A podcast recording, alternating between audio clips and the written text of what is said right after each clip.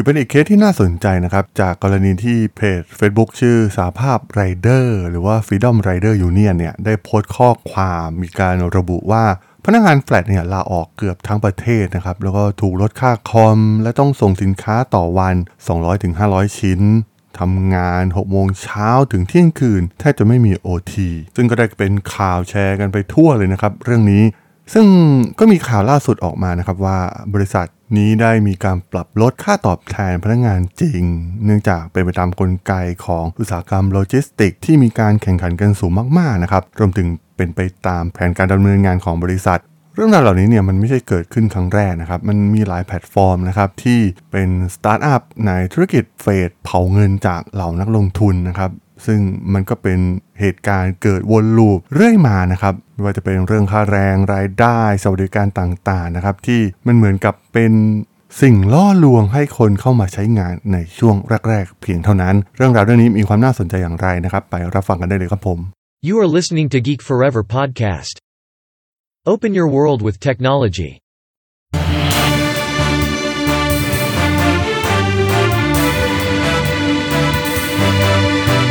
This is Geek Daily. สวัสดีครับ ผม ด.ดล จาก ด.ดล็อกนะครับ และนี่คือรายการ Geek Daily นะครับ รายการที่มาอัปเดตข่าวสารวงการธุรกิจเทคโนโลยีที่มีความน่าสนใจนะครับ วันนี้มาพูดถึงประเด็น อย่างที่กล่าวไปข้างต้นนะครับ ในเรื่องของการปรับธุรกิจโดยเฉพาะกลุ่มบริษัทสตาร์ทอัพทั้งหลายนะครับ ที่ต้องเริ่มมีการปรับธุรกิจเข้าสู่โลกแห่งความเป็นจริงนะครับ ไม่ใช่มัวแต่เผาเงินจากนักลงทุนอีกต่อไปนะครับ ซึ่งถ้าใครติดตามข่าวเรื่องของ เงินทุนที่ใช้มาอัดฉีดกลุ่มบริษัทสตาร์ทอัพโดยเฉพาะทางฝั่งโลกตะวันตกเอง ตอนนี้ต้องเรียกได้ว่าต้นทุนของเงินเหล่านี้เนี่ยมันไม่ถูกเหมือนเดิมอีกต่อไปนะครับ มันจะมีช่วงหนึ่งช่วงการแพร่ระบาดของไวรัสโควิด -19 เนี่ยโอ้โหมันบูมขึ้นมามากนะครับ บริการด้านเทคโนโลยีต่างๆ แล้วก็ต้นทุนเงินที่อัดฉีดเข้ามาเนี่ยมันถูก ซึ่งทำให้เงินเนี่ยไหลเวียนไปทั่วโลกนะครับ บริการเหล่านี้เนี่ยก็แจ้งเกิดได้มากมายนะครับ เช่น บริการ Delivery บริการเรียกรถ หรือแม้กระทั่งในอุตสาหกรรมการส่งสินค้าอย่างที่เป็นข่าวมานั่นเองนะครับ มันเป็นการใช้เงินทุนจำนวนมากนะครับ อัดโปรโมชั่นต่างๆ แน่นอนนะครับว่ามันทำเพื่อการเติบโตในช่วงแรกของการทำธุรกิจสตาร์ทอัพเพียงเท่านั้น การที่อัดโปรโมชั่นมากมายที่ดูเหมือนจะเป็นการ spoil ผู้ใช้งานด้วยซ้ำนะครับในบางครั้ง หรือว่า spoil เหล่าคนที่เกี่ยวข้องเช่นไรเดอร์เหล่าพนักงานอาจจะมีค่าคอมที่สูงเกินจริง รายได้ที่มันดูเวอร์เกินจริงนะครับที่มีความผิดปกติในช่วงแรก ๆ เพราะว่าช่วงนั้นเนี่ยก็อย่างที่กล่าวไปว่าเป็นช่วงเฟสของการเผาเงินที่ได้รับจากนักลงทุนนะครับ มันไม่ได้เงินมาจาก การทำธุรกิจจริง ๆ ซึ่งมันเป็นไปไม่ได้เลยนะครับในการอัดเงินมากมายขนาดนี้ หากมีการดำเนินการธุรกิจสร้างกำไรแล้วก็มาจ้างพนักงาน ให้ค่าคอม ให้ค่า OT ต่างๆ แบบปกติ ซึ่งมันเป็นโมเดลที่ไม่มีความยั่งยืนนะครับ สุดท้ายเหล่าสตาร์ทอัพส่วนใหญ่นะครับที่เราเห็นกันหลาย ๆ แพลตฟอร์ม มันไม่ใช่เพียงแค่อุตสาหกรรมด้านการส่งสินค้าโลจิสติกเพียงเท่านั้นนะครับ เพราะว่า อย่างอุตสาหกรรมในส่วนของแอปจัดส่งอาหารนะครับ ถ้าใครติดตามกลุ่มหรือว่าเพจที่เกี่ยวข้องอย่างที่เพจที่เป็นข่าวเนี่ยสหภาพไรเดอร์นะครับ ซึ่งก็พวกเขามีความเกี่ยวข้องอยู่แล้วนะครับ กับกลุ่มไรเดอร์ที่ขับขี่ให้กับแพลตฟอร์มต่างๆนะครับ ทั้ง delivery app พวกขนส่งสินค้าหรือว่าขนส่งคนต่างๆ ซึ่งมันก็มีเสียงสะท้อนมากมายที่เกิดขึ้นนะครับ มันดูเป็นอาชีพที่ไม่มีความเสถียรอะไรเอาซะเลยนะครับ มีการปรับนโยบาย ปรับ policy ปรับค่าแรง ปรับ OT ปรับเวลาการทำงาน ปรับรอบ ปรับรูปแบบการรับงานอยู่ตลอดเวลานะครับ ซึ่งสุดท้ายเมื่อมีการปรับครั้งหนึ่ง ก็มีการออกมาประท้วงใหญ่เป็นรอบๆไปนะครับเห็นได้ว่าปัญหามันก็วนลูปอยู่อย่างนี้มาเรื่อยๆนะครับ เพราะว่ามันไม่ได้เป็นการทำธุรกิจแบบยั่งยืนที่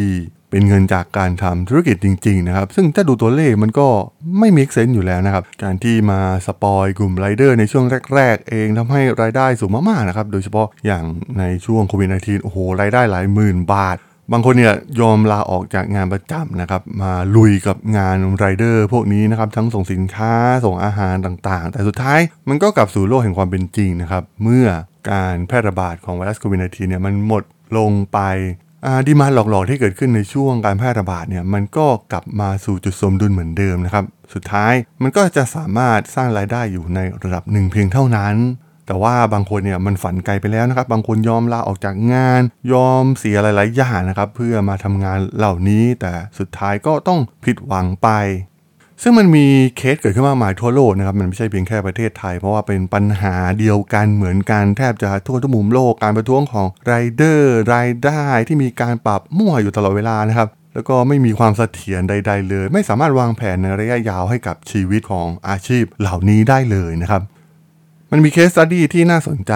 ที่หนึ่งก็คือในประเทศสกอตแลนด์นะครับ ที่พบว่าเกือบหนึ่งใน 3 ของไรเดอร์ในเมืองต่างๆ ของสกอตแลนด์เนี่ยได้รับค่าจ้างต่ำกว่าค่าแรงขั้นต่ำของประเทศนะครับแม้จะมีการอ้างจากเหล่าแพลตฟอร์มว่าไรเดอร์ที่ประกอบอาชีพอิสระเหล่านี้เนี่ยได้รับค่าจ้างเฉลี่ยมากกว่า 10 ปอนด์ต่อชั่วโมงนะครับ และกล่าวถึงความพึงพอใจของไรเดอร์ว่าสูงเป็นประวัติการณ์โอ้โห มันดูดีมากๆนะครับ แต่ก็ต้องบอกว่ามันเป็นคำพูดลอยๆ สวยหรูของแพลตฟอร์มที่สวนทางกับข้อมูลความเป็นจริงนะครับ มีการวิเคราะห์ข้อมูลจากตัวอย่างไรเดอร์หลายพันคน จากใบแจ้งหนี้ที่อัปโหลดโดยไรเดอร์ทั่วสหราชอาณาจักรที่ชี้ให้เห็นว่าไรเดอร์ร้อยละ 41 เนี่ยได้รับรายได้น้อยกว่าค่าแรงขั้นต่ำที่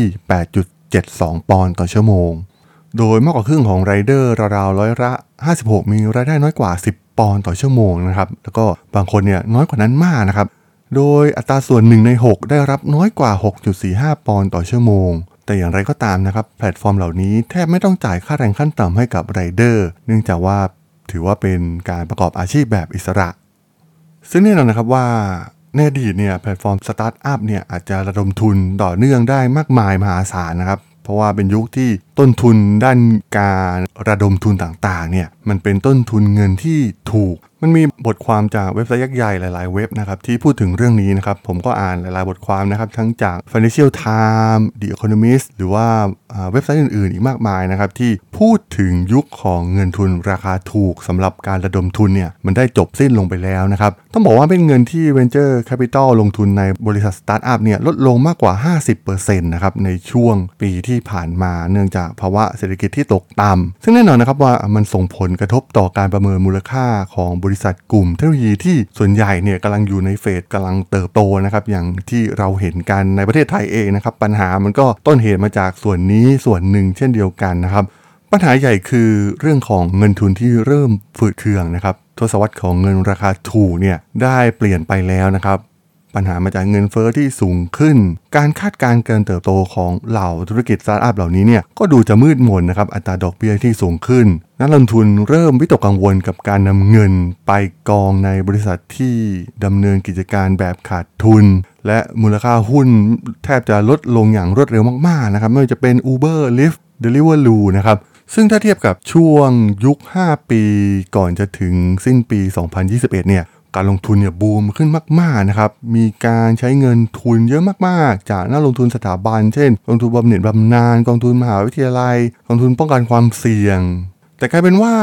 สิ่งที่พวกเขาลงทุนไปเนี่ยหลายๆ รายสร้างความเสียหายอย่างใหญ่หลวงนะครับหลายๆกิจการนะครับผมก็เคยกล่าวไปในพอดแคสต์หลายครั้งแล้วนะครับว่าในช่วงหลังเนี่ยมันมี ปัญหาเยอะมากๆนะครับในการดำเนินกิจการ แล้วก็ไม่ได้สร้างผลกำไรสร้างรายได้อย่างที่โม้ไว้นั่นเองนะครับกับเหล่านักลงทุน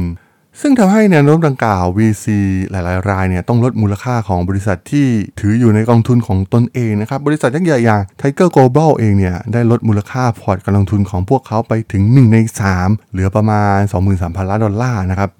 สิ่งนี้นะครับทำให้สตาร์ทอัพจำนวนมากเนี่ยต้องเผชิญกับทางเลือกระหว่างการระดมทุนด้วยมูลค่าที่ต่ำกว่าเดิมนะครับหรือว่าการยอมรับภาระหนี้ การลดค่าใช้จ่ายภายในบริษัท และพยายามเอาตัวรอด จนกว่าสภาพแวดล้อมของการระดมทุนต่างๆ มันจะกลับมาดีขึ้นนะครับ ซึ่งนั่นเองนะครับที่เป็นปัญหาที่เกิดขึ้นมากมายในวงการ ธุรกิจโดยเฉพาะกลุ่มสตาร์ทอัพในตอนนี้นะครับ การระดมทุนไม่สามารถระดมได้ง่ายเหมือนเดิม พวกเขาก็ต้องพยายามบีบรัดค่าใช้จ่ายต่างๆ แน่นอนว่าสิ่งที่ส่งผลกระทบต่อกลุ่มผู้มีอาชีพอิสระเหล่านี้นะครับที่มาทำเช่นการขับไรเดอร์ การส่งของส่งสินค้า หรือว่าการที่มาเข้าร่วมจอยแพลตฟอร์มเหล่านี้เนี่ยอาจจะถูกบีบให้รายได้ลดลงไป บีบ OT บีบรอบ หรือว่ามีกระบวนการต่างๆนะครับเพื่อ ทำให้ลดต้นทุนของพวกเขานั่นเอง ซึ่งมีเหล่านักลงทุนนะครับ มีการคาดการณ์ว่าบริษัทสตาร์ทอัพชื่อดังหลายแห่งเนี่ย อาจจะต้องล้มละลายภายในปลายปีนี้นะครับ เนื่องจากธุรกิจสตาร์ทอัพบางแห่งเนี่ยแทบจะไม่มีเงินสด รวมถึงบริษัทสตาร์ทอัพยักษ์ใหญ่หลายรายนะครับที่เริ่มถูกบีบจากนักลงทุนให้เริ่มทำกำไร ซึ่งไม่สามารถที่จะนำเงินไปเผาผลาญเพื่อการเติบโตได้เหมือนเดิมอีกแล้วนั่นเองครับผม สำหรับเรื่องราวของสตาร์ทอัพเฟสเผาเงินใน EP นี้ ผมก็ต้องขอจบไว้เพียงเท่านี้ก่อนนะครับสำหรับเพื่อนๆที่สนใจเรื่องราวทางธุรกิจเทคโนโลยีและวิทยาศาสตร์ใหม่ๆ ที่มีความน่าสนใจก็สามารถติดตามมาได้นะครับ ทางช่อง Geek Forever Podcast ตอนนี้ก็มีอยู่ในแพลตฟอร์มหลักๆ ทั้ง Podbean Apple Podcast Google Podcast Spotify YouTube แล้วก็จะมีการอัปโหลดลงแพลตฟอร์ม Blockdit ในทุกๆ ตอนอยู่แล้วด้วยนะครับ ถ้ายังไงก็ ฝากกด Follow ฝากกด Subscribe กันด้วยนะครับ แล้วก็ยังมีช่องทางหนึ่งในส่วนของ Line แอดที่ a d t h a d o n t h a r a d h o l สามารถแอดเข้ามาพูดคุยกันได้นะครับ ผมก็จะส่งสาระดีๆ พอดแคสต์ดีๆ ให้ท่านเป็นประจำอยู่แล้วด้วยนะครับ ถ้าอย่างไงก็ฝากติดตามทางช่องทางต่างๆ กันด้วยนะครับสำหรับใน EP นี้เนี่ยผมต้องขอลากันไปก่อนนะครับ เจอกันใหม่ใน EP หน้านะครับผม สวัสดีครับ